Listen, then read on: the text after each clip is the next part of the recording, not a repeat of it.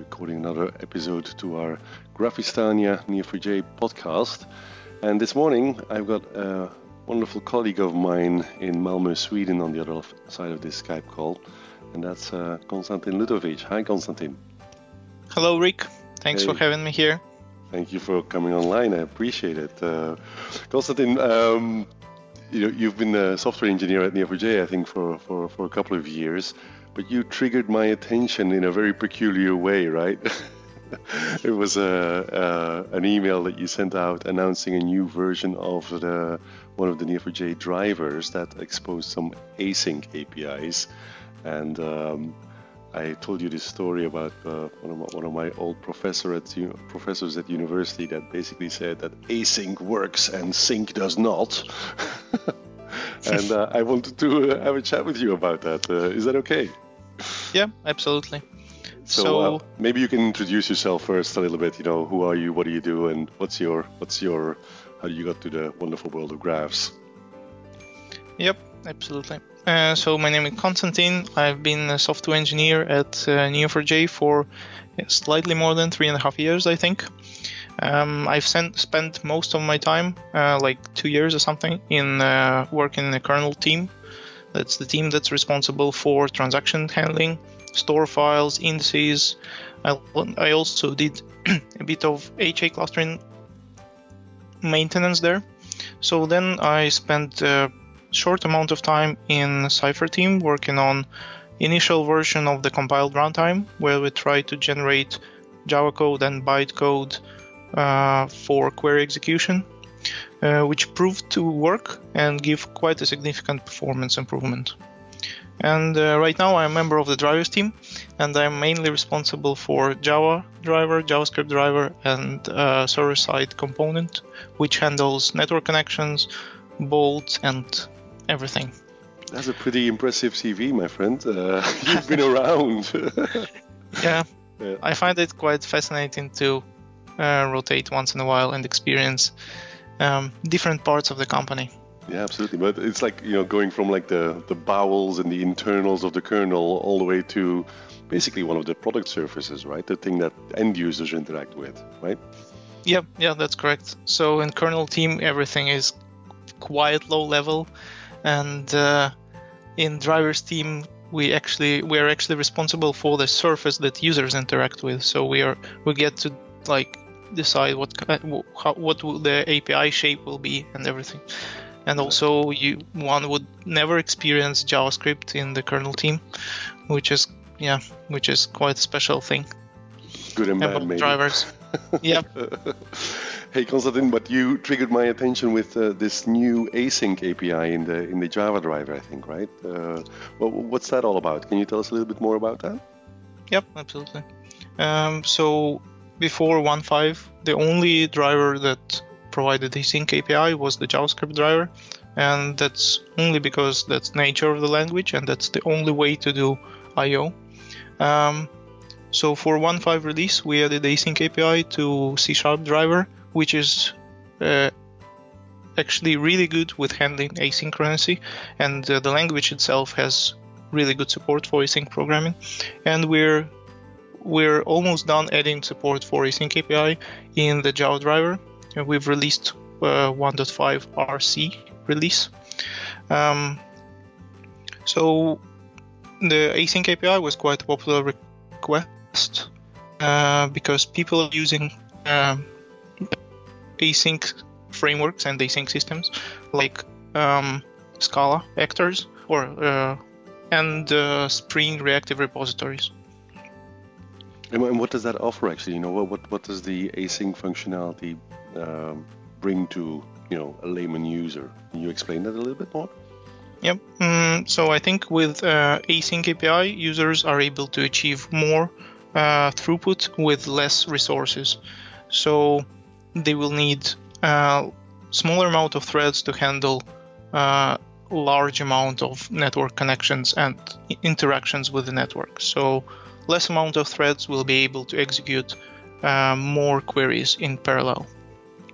And that's why basically because uh, in, a, in an async paradigm you can you can fire something off, some kind of a request, and and and just be notified when when the response comes back instead of you know having to constantly monitor when the response comes back. Is that is that fairly Yep, accurate? yep. Yep, that's pretty accurate. So thread will be able to execute a query, and then it will be notified when query is executed and response uh, came back. So the thread won't have to be blocked, actually waiting for response to come back. Yeah, but I, I, I mean, I, I was telling you about it earlier, right? It's it's it's this this programming paradigm that I think has been really popular in in like uh, highly available telecoms and mainframe systems over the years. Uh, a very robust way of working, I think, right? Yep. Like. Um, so it gained a lot of pop- mainstream popularity in last three and five years, I think. hmm Yeah, very cool.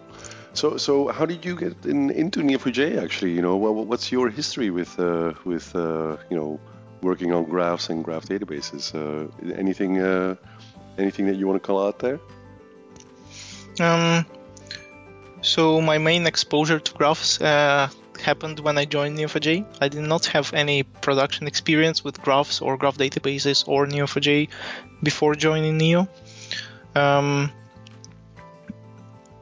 mm, but I like it so far, and I really like the the model, the graph da- database graph model, and the expressiveness of this model.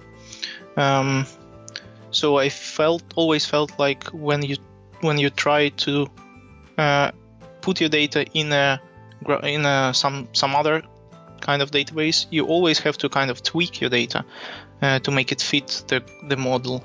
But with graph databases, um, you can just align your data, and it lays properly on the graph model, Yeah. which I find quite nice. And especially, this is really hard with uh, relationships in the data. So I guess it's pretty easy to fit any entity in any kind of uh, database, but relationships are really hard. Could not agree more, absolutely. And now you've been around uh, working on different parts of the product, right? So, so what's the what's the the coolest part that you've worked on so far? You know, what, what, what do you like about the different parts? Mm, right. So I really like uh, kernel team and the fact that kernel team is uh, works on a really low level stuff. So mm, I guess it's quite uncommon for Java developer to actually experience this kind of low level programming. It's not a lot of companies that do this. Mostly, I guess Java is about like enterprise kind of applications, and um, it's quite rare to to be involved in this kind of lowest level. Uh, of tooling and platform. What you're saying is you're a real geek, right? yeah, I, I guess so. in a good way, in a good way, right? yeah, yeah, yeah. At the same time, uh, in the drivers team, um, you get to experience uh, all these kind of modern technologies, and you get to feel where world is going, like the world is going. I think. Uh, so you get to experience uh, this uh, immense JavaScript infrastructure and the amount of frameworks and amount of technologies that arise there, and uh, you get to feel like how people want to interact with Neo4j and uh, which kind of APIs they prefer and they would like to have. Any any kind of you know bizarre requests that you've had recently from end users where where you thought that wow that's really something that I didn't expect. Mm, I didn't have anything like that recently, but uh, I have. I definitely have one prominent example. So at some point, we've received a request to remove uh, locks from the database because uh, because users were experiencing deadlocks, and they said, "Yeah, we do not want those deadlocks, so let's just remove locks." So that was quite quite an interesting request. Yeah, well, I can see how you would not want deadlocks, but that's not really Yeah, the, yeah, that's not yeah. really the That's probably not the best way to get there. Yeah. yeah exactly okay okay well you know that's that I think that will have led to a good conversation. Yeah, that's correct. So, um, Konstantin, you know, you know, we we uh, we always end this uh, this podcast recordings with uh, you know looking at the future. So, I was just wondering, you know, where do you see this going? Where do you see your your work on the drivers going? Where do you see our industry going? Um, what's in your crystal ball? Yep. So I think um, with drivers, we'll be going more and more towards async and reactive. Uh, we will definitely need to uh, adjust the Bolt protocol for better support of async and reac- asynchronicity and reactivity. Um, we Is that something also, that's that's already in the works, you think, or um, is that being planned? Uh, yeah, that's been planned, uh, and I think we will try to address some parts of this in uh, upcoming 2.0 release of the drivers, like a major release of drivers. Um, so there we'll hopefully be able to like change protocol to support more async related features, like for example back pressure. Okay. Yeah, absolutely. Um, so I think drivers will be used more and more to process large results or large streams of data. And for this, we'll definitely need something like reactive streams or reactive APIs. Um, as for the whole Neo4j, uh, I guess we're going towards a platform solution. So Neo4j will not be just a standalone database, but instead will provide like a framework within this, and within this framework, users will be able to solve their um, complicated data issues like storing this data, querying it, processing it, performing analytics, and uh, figuring out insights from this data. Exactly, that's what uh, that's what we're driving for, right? I mean, we made some big announcements on that at uh, the last Graph Connect conference. So um, 2018 will be a big year for them. Yep, hope so. Absolutely. All right, Th- Konstantin, thank you so much for uh, coming on um, on the podcast. Um, we'll wrap up here, but um, as usual, we'll we'll put a bunch of links uh, in the in the podcast transcription.